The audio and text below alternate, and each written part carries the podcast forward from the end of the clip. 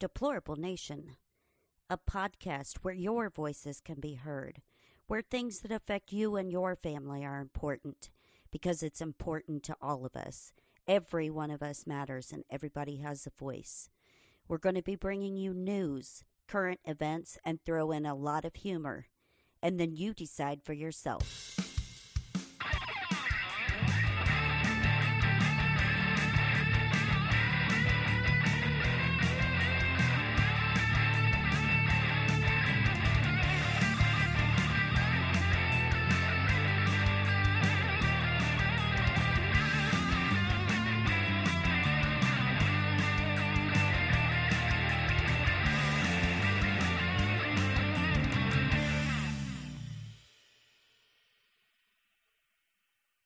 Everyone, and welcome back to another episode of Deplorable Nation. I'm your host, Deplorable Janet. This is lucky episode number 71, and today I have a special friend that I met via social media on Instagram, and I always thought her posts were funny, and she does a lot of funny videos that I really enjoy. Before I get to mention her and you guys get to meet her, just want to give a shout out again to my good friend Shannon with Campfire Blend Coffee. If you like coffee, I strongly suggest that you guys go uh, check out her merchandise. There's four different kinds of coffee. She's working on some new blends for the holidays. She also has the whiskey coffee rub. So check that out. Campfire Blend Coffee. It's campfireblend.com. You can follow them on Instagram as well, or you can follow her personal account at Creative Light 16. So, anyways, for the listeners today, this lovely lady has agreed to join me, and I'm so happy about it because I think she's cool as shit. So, anyway, welcome, Miss Kim. How are you? I am good. Thank you. How are you? Fabulous. Fabulous. It's a beautiful, lovely, windy day here. Uh, how about you? I I am doing really good. It's it's nice here in Arizona. I'm, I want winter to come. I want it to snow. That's the kind of weather I like. Unfortunately, I don't get to live in a state or a place that gets much of that, but I will okay. I will be more than happy to send any snow we get your way. I will gladly accept it. Fantastic. So tell the listeners a little bit about you, my dear. Okay, well, let's see. I was born in Arizona. Um, many, many years ago. I'm old. Um, Me too, and I, I have two grown daughters. I have two grown daughters, um, three grandchildren that I just adore. One, my youngest is six months old, so that's fun. Mm-hmm. And my oldest is 10, and then I have a middle one. But um, yeah, I just, you know, living my life the best I can in this crazy world. So let me ask you a question. Have you always been the type of person to question things, or did something happen Absolutely. to bring you to that? No, I question things. I do. I question. I question everything. I mean, especially nowadays, you know, you can't believe anything you hear or half of what you see. Very true. So you have to question. You have to question everything. So, how is it uh, in the area that you live in in Arizona, as far as mandates and mask and all that stuff goes? How is that? Well, we we are a red state, but I unfortunately I think it's more moving towards the blue. I'm hoping that that's not going to be the case once people open their eyes, but um, I, I don't think. Well, my husband, he does not. He did, they haven't mandated it for him yet. Right. So, and as far as the ma- as far as the masks, we uh, if you want to wear them, if you don't, don't. So, what does your husband I think do? He is a solar electrician. Gotcha. So he installs solar. So he's outside yes. most of the time. Right. Right. Yeah. And neither one of us have caught the virus, so that's good. Fingers crossed that don't happen. Right. Absolutely. But you know, there's things everybody can do to like help prevent it and to and to take care of it if it does happen. So are you guys right. in a panic about it? Are you okay? Oh no, we're okay. We're okay. Yeah, I mean, I I've never gotten a flu shot, and I can count on my hands how many times I've had the flu. And I think the last time I had it was 10 years ago. I tried to, you know, be healthy, take your vitamins, do all the right things. Right. I mean, just with any illness, if you're not healthy, you're going to get sick. Absolutely. And you know, it's funny because um, so. somebody had made a post yesterday on Instagram and it was about a medication that the United States just bought billions of dollars of. And it's for smallpox. It's treatment for smallpox. And I thought, wait a minute. So that's going to be a thing coming, obviously, if we're stockpiling this medication. And as a child, I was given the smallpox vaccine. Now, do you remember when they said, oh, we eradicated smallpox? Or, you know, like polio no, or. I don't. Yeah. And it's right. It, it made me laugh because it was like, wait a minute. I thought you've told us for decades that you have done away with smallpox and polio and all of these other diseases that they make us get vaccinated for and now they're buying billions of dollars of surplus of a medication to treat smallpox. And I was like, hmm, is that another one of the stories that we've been told?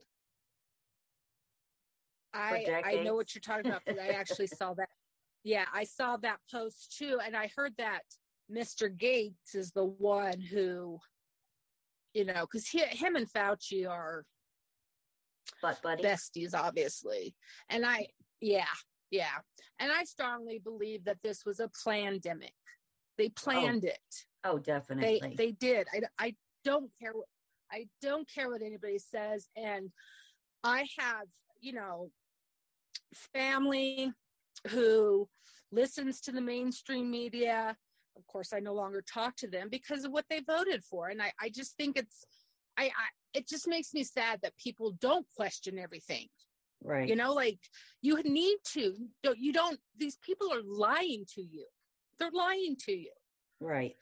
Could you imagine? I mean, I I know I myself would be like, if I hear I'm believing all this stuff and then I found out they lied to me, I would be pissed off. Right. Absolutely. You know? And why do you think it is but that a lot of just why do you think a lot of people um don't realize that they've been lied to or don't um don't want to think that they've been lied to. Why do you I, think that is?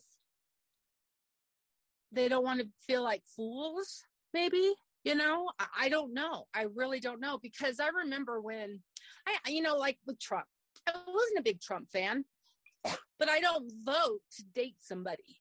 Right. I vote for their policies Right. You know, and yeah, he said some bad things and he wrote some bad or mean tweets, whatever. That's not the point.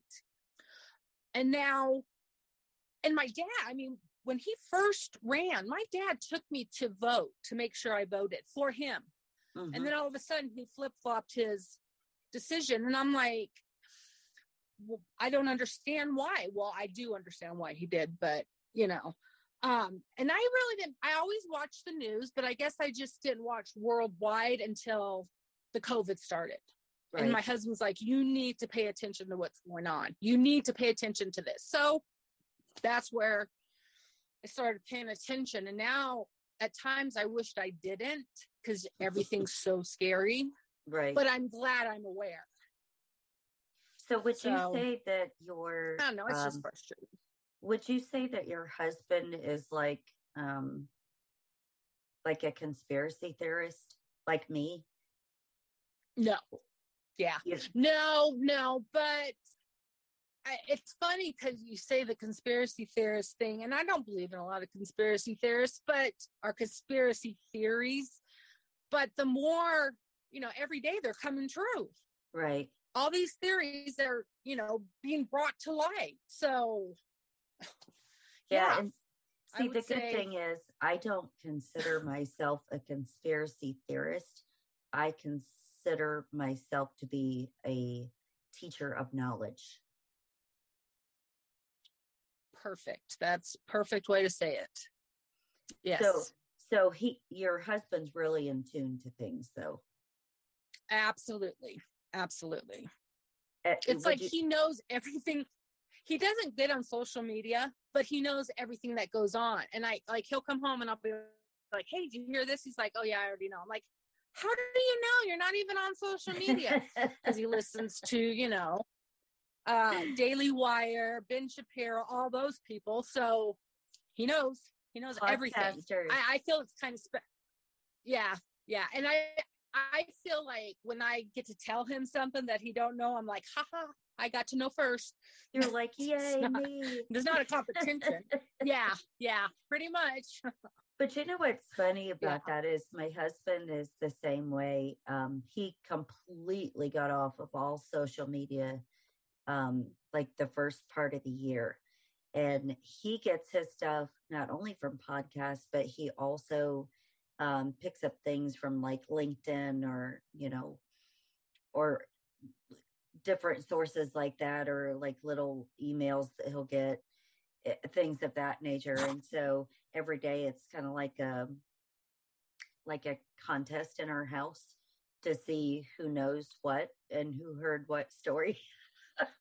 right, right. Yeah, pretty much. So That's tell funny. me, so tell me, like, um, how did you meet your husband and what's the story behind that? Well, I met my husband in high school. So we were high school sweethearts and um we actually broke up for a small period of time after high school. And um I was actually pregnant, but he didn't know. I met and I met him through my best friend on a blind date, and because he she was dating his best friend. So anyway, you know, and of course he broke my heart and all that stuff, and so he left, and then he came back to town, and he started asking my best friend about me, and but he knew I had a baby, but he didn't put two and two together you know what i mean? Mm-hmm. and he was he was actually um in high school he was really big. He was a big guy like i want to say 300 pounds. And he but he's you know he's tall. He's like six two but um so he lost all this weight he went up and lived in the mountains in gray mountain which is up past flagstaff and so i was at a bar and uh, or a nightclub, whatever you want to call it. And um, there was this guy that was really good looking, and I saw from across the room, and he was like flirting with me to come here. And and um, finally, when I did went over there, it was him, and I didn't recognize him because he had lost 150 pounds. Mm-hmm. Um, or was it a 100? He'd lost a lot of weight to where it was an anorexia. Anyway, my rule when I would go out to the nightclubs when I turned 21 was uh, who I went to the bar with is who I went home with just right. so you know. Um, so I tried to make that rule. Well, of course, I ended up going home with him that night. And then when he saw our daughter and realized he was the father, he was really pissed at me because I didn't tell him. But I'm like, you left me. Why am I going to, not going to make you want to stay with me for, you know? Right. So, you know, and now we've been married for 31 years. That's that's fantastic though. And I love stories like that where people just kind of like you know, it, like stay together and come together and you know, even if you lose each other for a while, because we went through that as well. And it's so cool when the universe like puts you back to where you're supposed to be. So do you feel like right? Um, I actually he's your soulmate. Oh, absolutely. Absolutely. He's my best friend.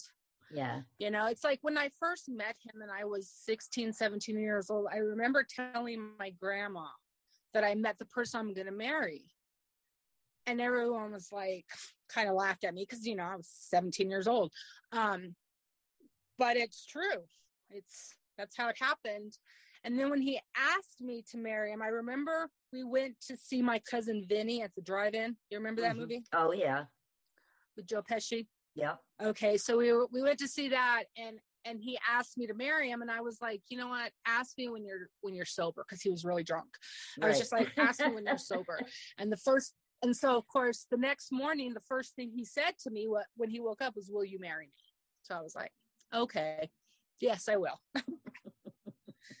and we've been, you know, of course, like anybody who's been married that long, um, we've had our you know, ins and outs. We were separated for a small time and then we came back together and here we are now. Yeah, because marriages marriages work and a lot of people I think really, really give up too easily in a relationship, even even if it's just a friend relationship. People give up so easy when there's a bump in the road and it it is a lot of work and you have to work on you know communicating properly and you know like vibing with each other and understanding where the other person's coming from and you know it, it is it is work but it's definitely worth it. Absolutely. I mean because that was me i was so sad. When we were separated it was like you know here my kids are getting older they've moved out we got grandkids we're supposed to be sharing these experiences together. And i mm-hmm. that, it made me sad that that we didn't have that. So right. i'm glad that you know i'm glad that we fixed it. And i tried to get a divorce from him. I tried. I said i can sign the paper for you because i know how to sign his name really well. And he's like no no i'll do it. I'll do it. I'll do it. And uh he just did never did. And i'm thankful that he didn't you know right. he get because like he never gave up on me even when i gave up on myself many times. Mm-hmm. so and I think, he's I he's think, a great guy.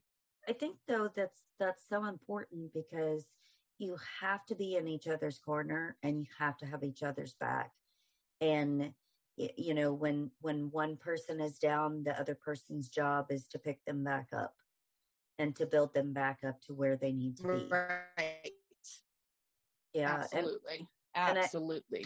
And, I, and even, like I said, even in friendship situations, I think that's extremely important. And I think there's not enough of that anymore. There's not enough people that, you know, want to be or need to be supportive of other people or, you know, they don't feel like it's their job to build somebody else up and I personally love doing that. That's one of my favorite things. Is building somebody up. Yeah. Oh, absolutely. And and you should and the people should. You should I mean people you absolutely should. I agree with you. I mean, I get it's just you know, some people just don't want to fight. It's just so easy to be like, "Oh, I'm done," and walk right. away. Right. Because then to live, sit there and fight for it. Yeah, because we kind of live in one of those instant gratification uh, civilizations. And so you know if if you can't have what you want right now then it's not worth fighting for. And that's not me. I'm right. I'm like a long haul person. And so i've even had friends that you know were like oh well don't you can't you t- I don't want you to tell me that that you'll always be here because that's usually not the case. But i'm one of those people and I joke about this all the time. Like I call myself a leech because if if I love you enough to allow you in my friend circle, then you're literally stuck with me like forever. Right. right. In a good Absolutely. way. In a good way. In a very good way. Right. I'm like the super glue. Yeah, I agree. I Yes, absolutely. That's that's a good thing. Just like my best friend that, you know, introduced me to my husband, there was a time when we didn't talk. It, and I, I understand why, because, you know, Brian and I were separated and she didn't want to be in the middle of it because, you know, she was both of our friends. Right. So we didn't, you know, we didn't talk for a little bit. And, but I always knew that I could call her no matter what, mm-hmm. that she would be there for me. Right. And then we had a friend that uh, that actually killed herself. I think it was like five or six years ago. And um, when she died, I'm the one that you know got a called Terry, and I was like, okay, we can't, we got to stop this fight because Julie and I were fighting, and she killed herself. So I don't want that to happen. You know, you know what I mean. So it's very sad. It's very sad how, and unfortunate. How did that affect you emotionally when that happened?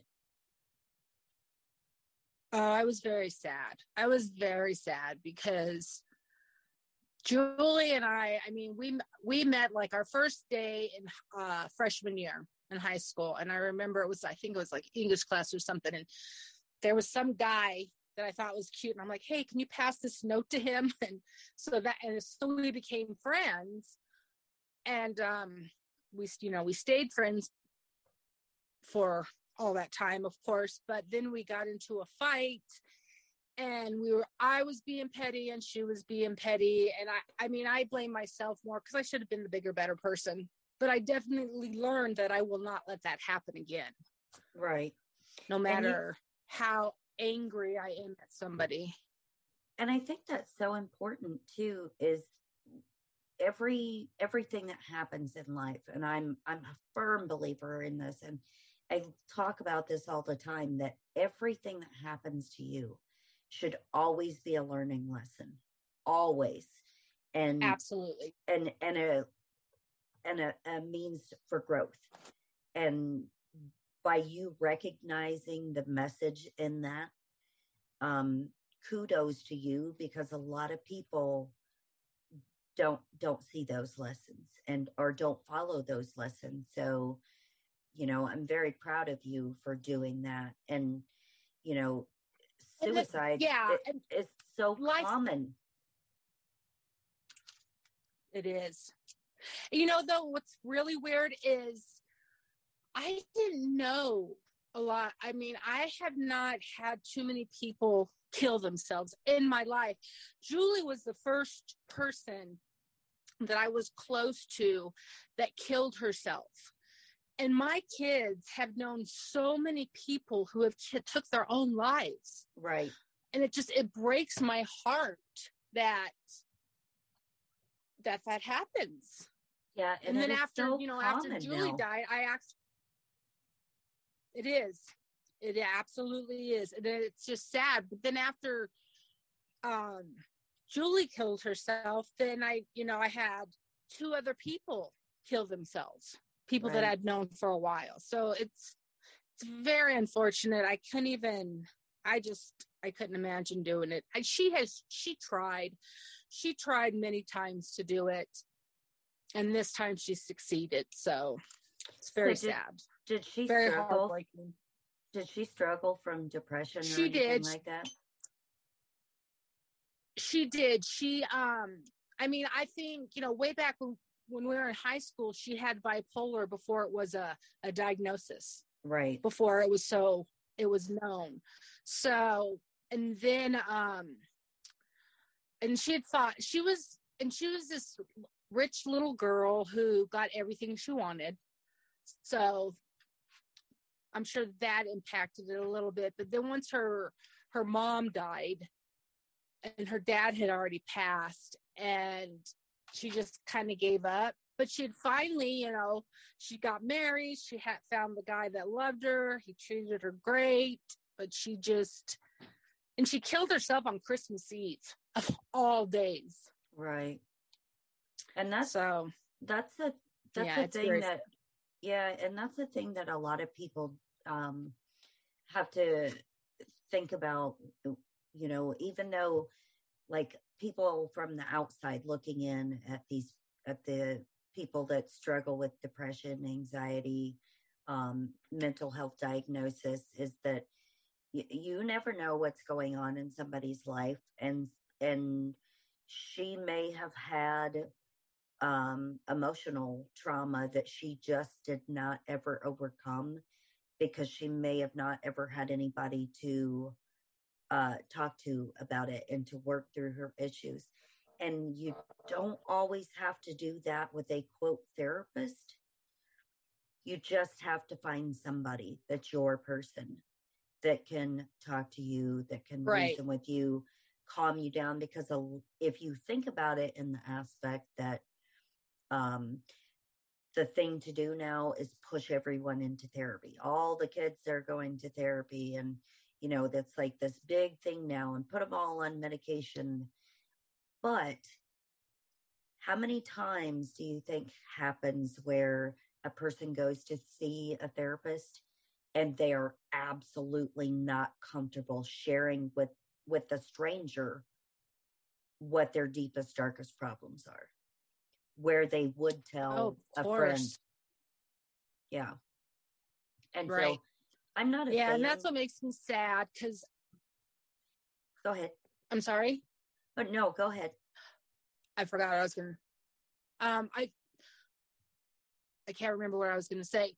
go you go first. okay. You said it makes you sad. But for me, oh, um, oh, oh yeah, yeah. Okay, so it yeah, makes me ahead. sad because had I been talking it makes me sad because had I been talking to her, mm-hmm. maybe I could have helped. Right.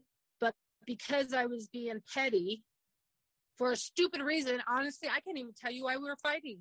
Right. But, and the person that contacted me to let me know um, told me that, you know, that she loved me and that um, she wanted to talk to me and you know i'd blocked her or whatever but mm-hmm.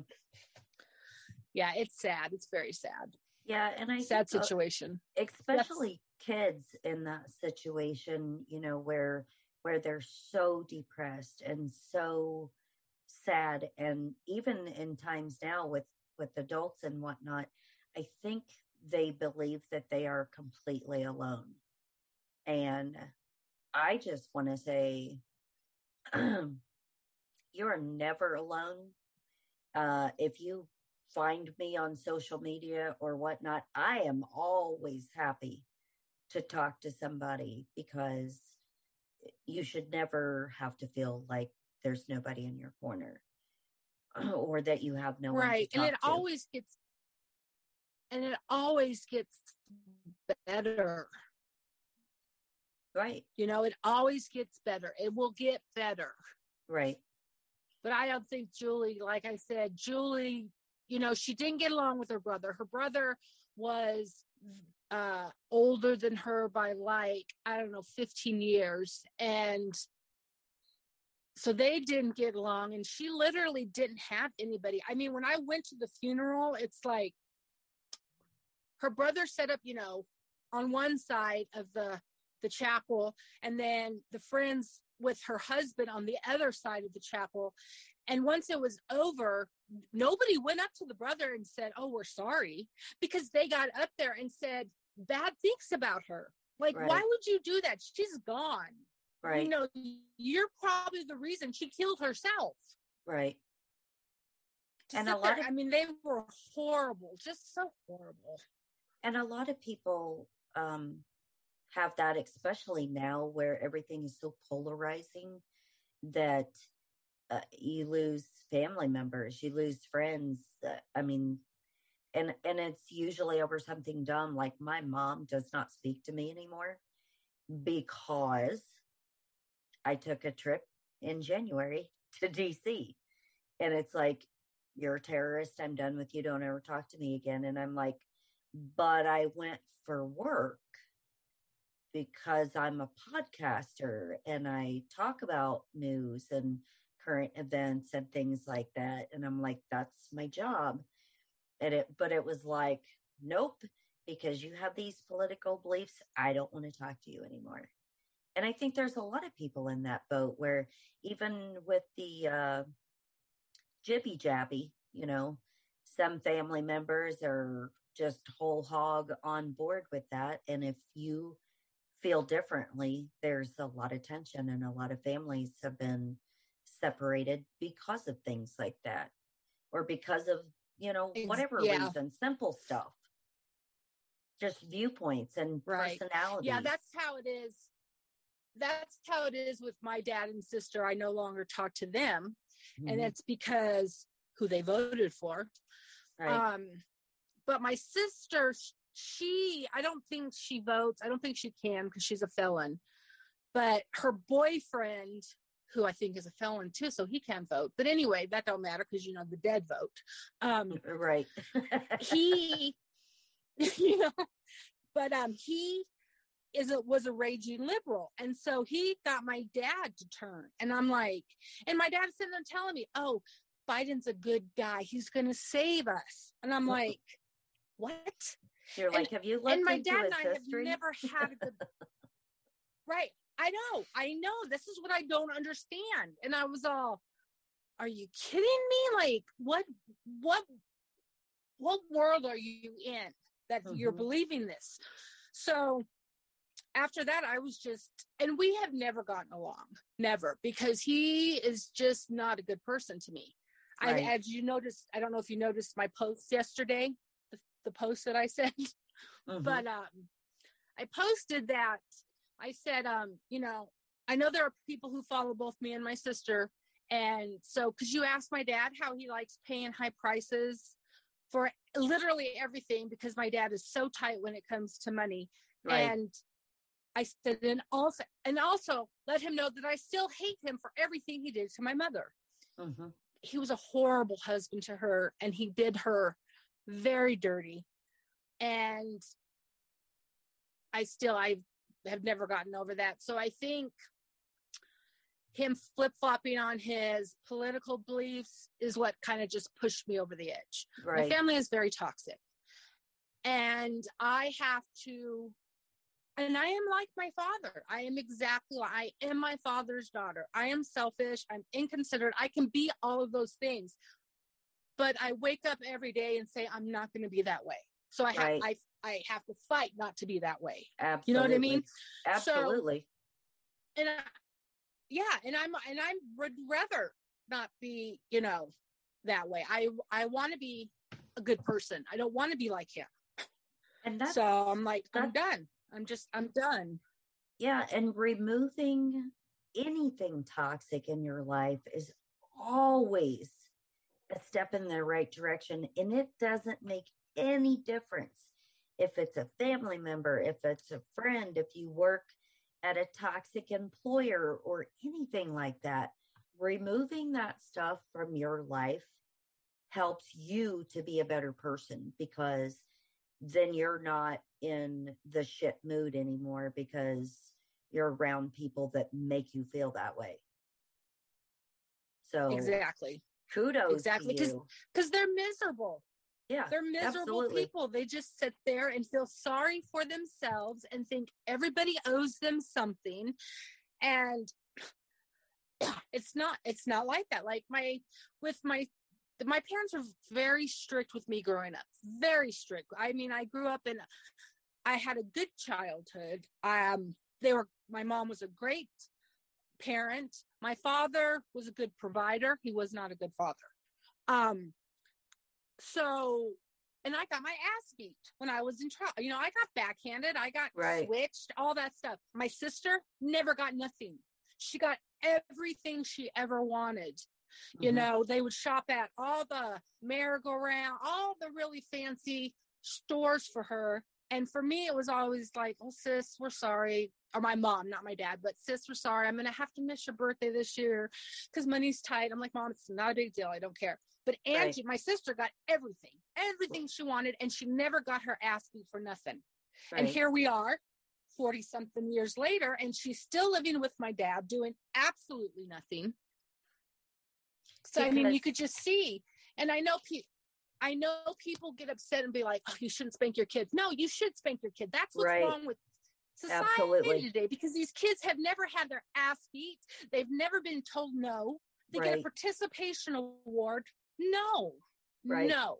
I do not agree with that. Hundred thousand percent, I agree with that. And the the issue with your sister is that she has been so conditioned throughout her life that she's entitled, that she deserves everything and she deserves money and she deserves a place to live and she deserves the finer things in life. And so it conditions her to be in that place where she doesn't have to put forth any effort and work toward anything. And that in itself is a it creates a toxic person because they have a sense of complete and total entitlement and i don't have to do anything because everyone else is going to provide it for me my husband has a yeah. sibling that is the exact same way never was picked on by the parents never was punished for anything and she still to this day as an older adult is is completely the same where it's like she has to live off of other people constantly because she was given so much that she never learned how to fend for herself or do for herself. If there's not somebody there, yeah, my sister of, has, she'll never make it. Right. Right. And my sister's never had a job. Right. I mean, she maybe has worked six years, six months of her life, and she's 40 mm-hmm. something years old. Right. And she's never had a job. Yeah. And I'm guilty. I mean, she was, you know, she's seven years younger than me. So, I mean, I've enabled her too. I mean, there were times when I helped her that it affected my family with, oh, you know, my kids definitely. growing up. Yeah, definitely. You know, and it's like, but she doesn't see it that way. She just does not see it that way. And when my mom was sick and in the hospital, and we were fighting too, mm-hmm. we were fighting because she told me I forgot where I came from. No, I did not forget where I came from. But the lifestyle they were living is not where I came from. Right. Like I said, my dad, you know, my dad worked, they were good providers. Um, but my dad grew up very poor, so he was very tight with his money. Right. They had their house paid off when by the time they're 25, all this stuff. Then when my grandfather died, the day I got married, um, it kind of like broke my dad because that was kind of like his father. And did you then, say that he, wait, my dad wait, started. Wait, wait. Did you just say your grandfather died okay. the day you got married? Yes. Yeah. Oh, for the love yeah. of Pete. Talk crazy? about some trauma. Yeah. Goodness yeah. Sakes. It, it was like, it's weird because it was, it was, um, like three, three to four minutes after I got married. Like he was just waiting to, for me to get married to know that I was going to be okay. And then he died. I know it's weird.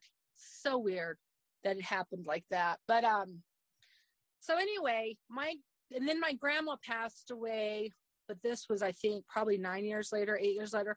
She left my mom enough money to live very comfortable for like 3 to 6 years. It mm-hmm. was gone in 6 months. Oh, my dad gambled it and put it up his nose. Right. Yeah. Yeah. So he lost everything from from that problem and then when I moved away when I after we got married and we moved to Seattle and I'm so grateful for my husband that he took me out of that environment because he knew he knew it was toxic for me took me out of it and my mom started doing drugs with my dad and I think it's because she figured if you can't beat them join them right and my sister was old enough you know and I was out on my own and so she just started doing drugs with my dad and of course, she died because she ended up having a heart attack and being put in the hospital for right. a month. And I lived in Vegas at the time with my kids. They were little, and I was a grocery store manager raising two little kids. But I had to be the one to come down to Arizona, and I would fly down. I would leave like Thursday after work. I'd come down to take care of my mom in the hospital, and I would stay Thursday night, Friday, Saturday. I'd fly back home on Sunday, be to work on Monday. And it, did that whole rotation for a month. Right. And then I had to finally pull the plug on my mother, who was coherent and she knew what was going on. She had a tube in her throat. She didn't want to live like that. She kept telling me, just pull the plug, let me go. And the funny thing about that is, is she always told me when I was like 16, 17 years old, I want you to be in charge because I know you'll do the right thing for me. Right. Because if my dad and my sister had the way, she would still be in a nursing home with a tube down her throat. Right. And um, so I, I pulled the plug on her, and my dad and my sister were never there. They were never there, Janet. They were out doing drugs. And my dad was out screwing whoever because that's what he did to my mom. And Right. now he just sits on the couch saying how much he misses her. Well, you should have thought about that when she was here. Right. You should have spent the time with her when she was here. Hindsight So, is yeah. a bitch. I have, yeah, exactly. But you hear him and he's like, oh, we had a wonderful relationship. No, you didn't. right. I remember my mom taking me, you know, at midnight to go look for him with different girls. Right. It's like, it's just crazy. but It's just crazy. and but your- yeah, your parents grew up in a in a completely different era too, and they probably were of that mindset that you can't get divorced because it's not acceptable. And so you stay together and you have to deal with that and just just be and just basically go through the motions every day even though you know you have a spouse that's a, complete and total dirtball they they didn't believe in Right. divorce back then. So well, how I don't know about that because I go ahead. I think that I my mom did get divorce papers or whatever, but like my dad would move my dad moved this girl in that he met at a bar with him and my mom. Okay. And my mom we actually we were living in an apartment and then my mom was like, you know, I don't know why I'm paying rent. I have a house I could go live in. So she moved back into the house when him and his girlfriend were living there. And then um my dad actually i guess the girl probably talked to him or whatever i don't know. They and then my dad ended up buying a trailer and then that's when they then him and judy went to live in the trailer and my mom lived in the house. But my dad was always having affairs and my mom was just she said she she couldn't live without him. She couldn't live with him but she couldn't live without him was her Right. her term. Right. So I, I don't know. I don't know. But I sit there and I watch that and I was like, I am not going to have that kind of marriage. I'm just not going to do it. absolutely You know, you're not going to cheat on me and I will not live the life that my mother lived. So, so, so when we were fighting and I came down and she's like, she was so excited that I'd come down. And I'm like, Mom, of course I would come down. She goes, But you were mad at me. Well, just because I'm mad at you, I still love you. You know, Mhm. I'm always Right. going to be here for you. I'm I'm not going to, you know, I'm not them over there. so so- how did how did that affect you like having to pull the plug on your mom how did that affect you You know, I do not wish it on anybody. I don't. And it was horrible. And I think I, well, I know I don't think, I know I lost my mind and I went crazy and I did a lot of stupid stuff. And I almost ruined my family for it. And it took me a long time to fix myself to where I could forgive myself for, you know, whatever, but it wasn't my none of it was my fault and I had to come to terms with that. I think. right I did what my mom wanted. And I remember when we moved back to Arizona, when we moved to Prescott, which this really pissed me off too because I've um I have a caregiver background and that's I love to so I love to take care of people. Well, I took care of my husband's aunt when she was dying. She they lived with us in Vegas and his aunt, she was just the sweetest lady ever. And she told my mother in law that she finally felt like she belonged. She finally felt like she had a family and she had a daughter because I took care of her. So then, after my mom dies, we moved back to Arizona so I can take care of my father in law because he was sick with cancer. And um, I, it, it kind of bothered me like, okay, so now I get to go take care of your family again when I didn't get to take care of my mom.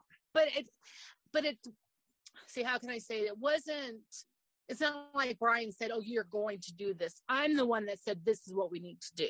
So it, right. it, was me, and it was just me and my crazy mind, my defective mind, because my family is so screwed up that that's how I thought that, you know, shame on me for not taking care of my but I did take care of my mom. I did what I could. I couldn't do anything else. Right. Um, and I did what she wanted. And so when I moved back here, I remember having a dream about her. And I said, Oh, mom, I thought you were mad at me. And she's like, I am not you. I am so proud of you. You took care of me. You did everything I wanted to do.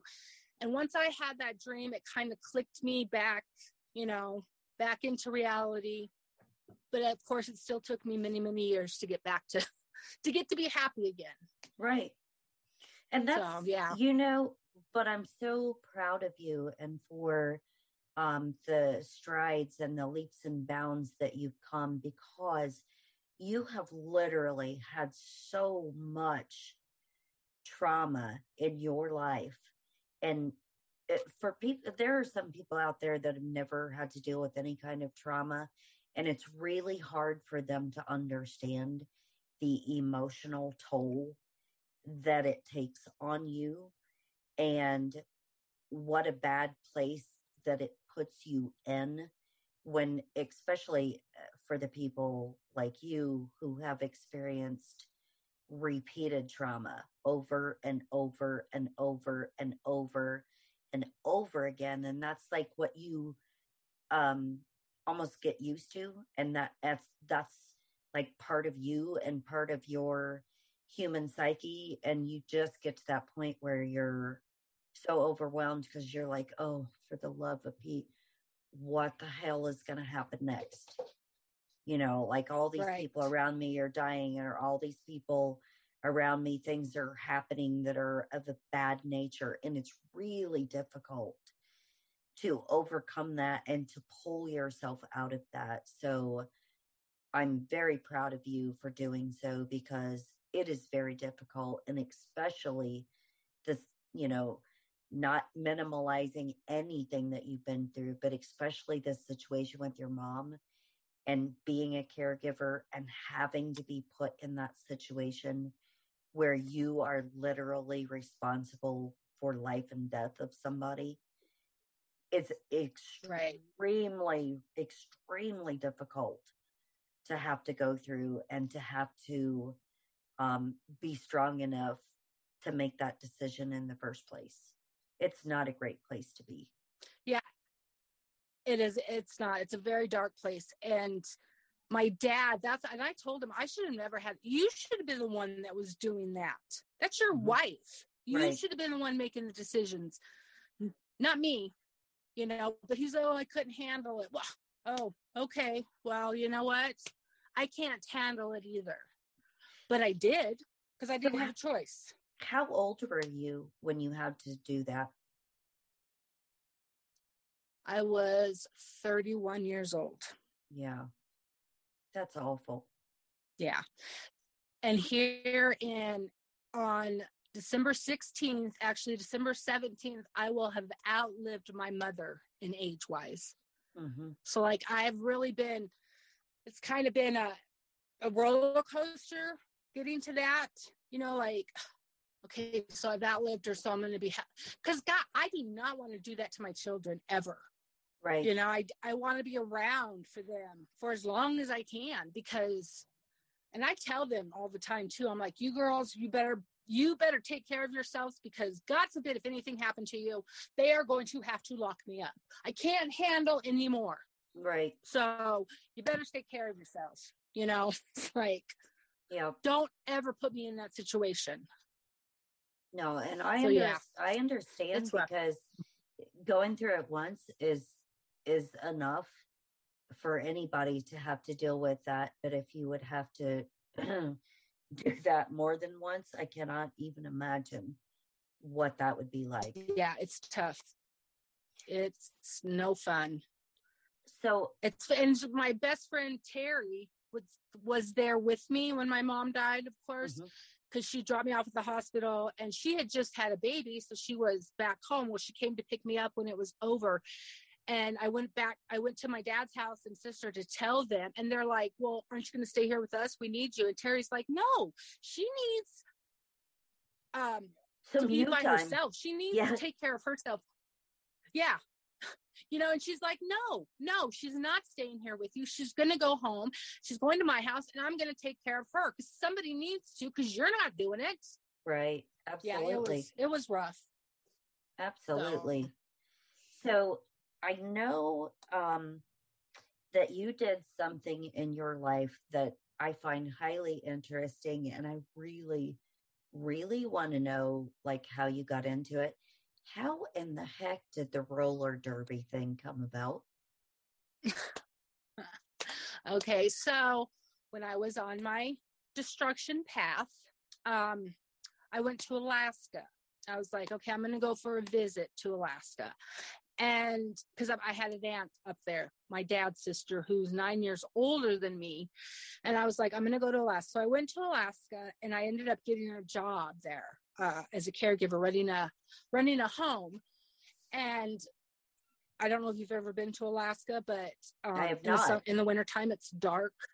All the time. It's very dark. It's, you know yeah. So and i went to the grocery store and i saw a a bulletin that said you know the derby thing. And i was like okay i'm going to try that because then i figured that i can get out i can meet people i can you know. So um that's what I did. I joined the roller derby. and it was awesome. it was so much fun. If you're able to get your energy and your anger and all that stuff out, it was a lot of fun. I was um I lived at the North Pole in Alaska. It was called North Pole, by Santa Claus's house, and we were the um, what were they? What were we called?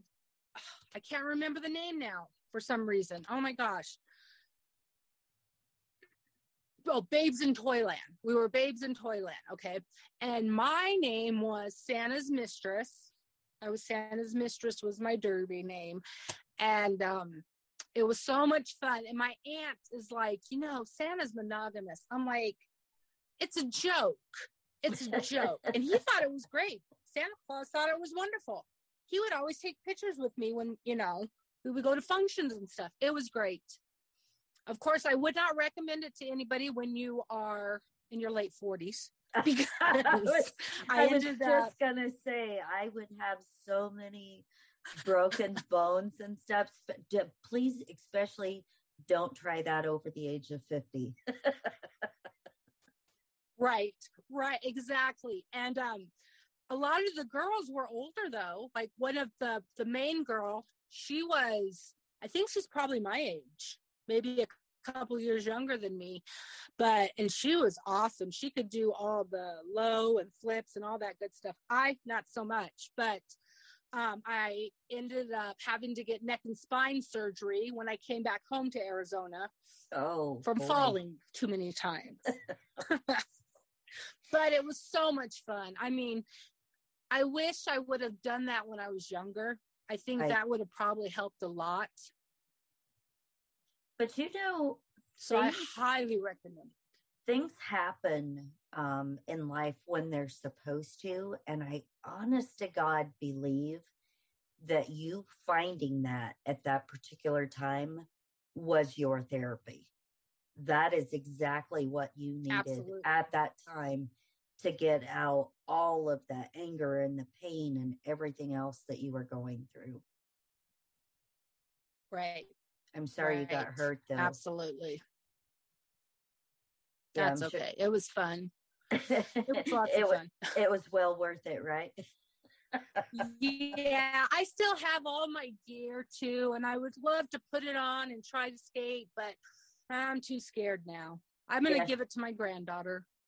I'm the same way. Uh, yeah. My husband and I joke about that all the time because like um our son wants to go skydiving and he's like, he looked at me and he said, Can you imagine like you and I skydiving at our age? I'm like, No, because I would go to land and literally every bone in my body would break. No. I'm risk averse oh, now. gosh, skydiving that would be fun. Right? Risk adverse as an adult, Absolutely. yeah. Now, if I was younger, yeah, definitely I would do a lot more crazy stuff because I've done a lot of crazy things in my life. But yeah, at my age, I'm I don't I don't do things like that anymore. yeah, I'm lucky. I have to be very careful just walking down the stairs now. Exactly. you know, I'm so klutzy. My husband, my husband always makes fun of me. We went to uh like the monster trucks one time, and we I was we were with another couple, and I fell in the middle of the road in the crosswalk, right? And he just turns around he's like, seriously? And they're like, oh my gosh, Kim, are you okay? And they're trying to help pick me up. And he's like, she does it all the time. It's okay. She's fine. it's like, yeah, I'm okay. Yeah. yeah. And it's so it's so funny because um I love to be able to laugh at like things like that now and and things that I try to do. Simple stuff, even like uh chasing an ice cube across the kitchen floor on the tile you know, and it's almost like a sport for me now. And I'm like, and you know, or like trying to swat a fly one time, and I thought I would be cute because it was on our ceiling, and I was like, okay, I'm going to stand on the bathtub and get the fly swatter and and smack this fly off of the ceiling. And I I stood up there, my knee gave out, I fell on the floor, and I just like rolled around on the floor because I was having trouble getting getting back joints, up, getting my joints to work to get me back up on my feet, and I'm just laying on the floor, just laughing. And of course, my knee is like messed up, and my whole because I hit the tub on the way down, so my shin is like extremely bruised and it's hurting. But I am literally laying on the floor laughing like a hyena just because I couldn't get my joints to work. right. yep. And you got to laugh at yourself because if you don't, then. Exactly, exactly. And you know what? Laughing is good therapy too.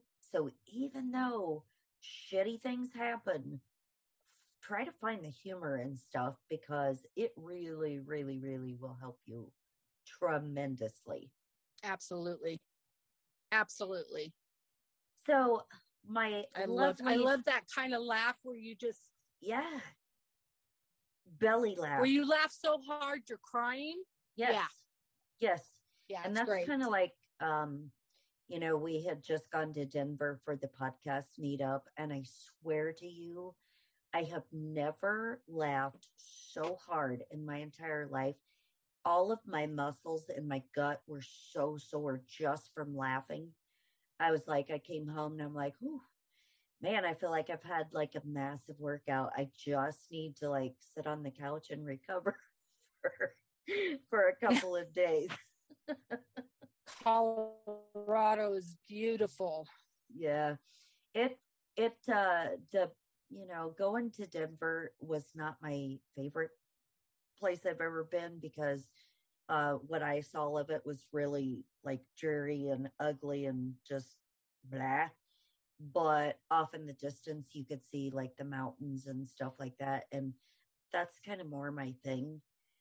I'm not a i'm not a fan of big city stuff i guess and that's pretty much right. any, any state like i don't find much beauty inside a city. I would rather be like out away from things so i guess absolutely that's, age too because like traffic and things annoy me yeah, exactly. And it's bad. That's why I don't carry a gun on me. I would end up shooting somebody because they're just pissing me off. Don't, anybody listening, don't give Kim a gun. No, I'm kidding. yeah. I know my husband's like, I think you need to start carrying a gun. Things might get crazy. I'm like, I don't think it's a good idea. I might kill somebody because they pissed me off, cut me off or something. Stole my parking spot. road rage, road rage. So lovely. Yeah. I I want to say again um, how proud I am of you and how much I just adore you and thank you so much for coming on today just to talk to me and to to get your story out there. It's so much appreciated because I think there's a message in that literally for anybody listening is that you can definitely overcome and grow and learn through trauma and through the trauma process and don't give up. Like never give up and never let it get the best of you because you will come out the other side.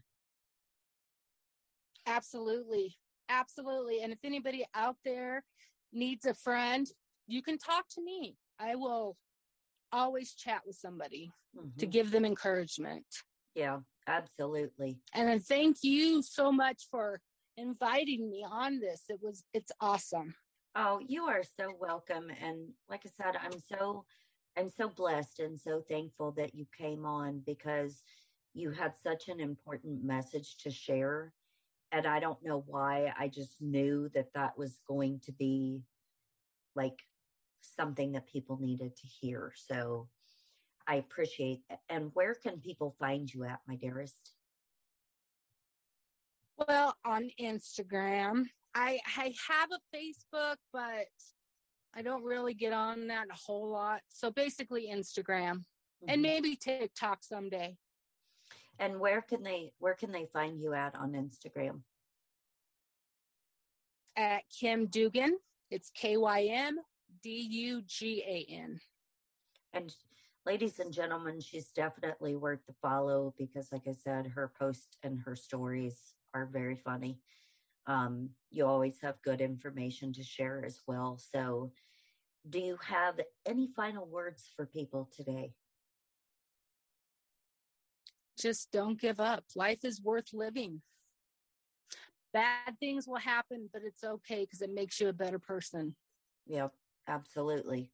It makes you stronger and way, way more um, human than you know and it makes you grow a whole lot more so yes i think it's extremely absolutely important.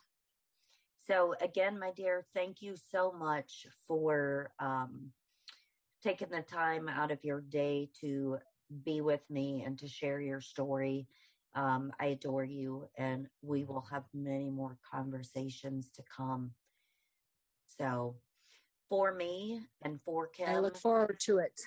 Everybody have a wonderful day and we'll see you soon. Have a good one.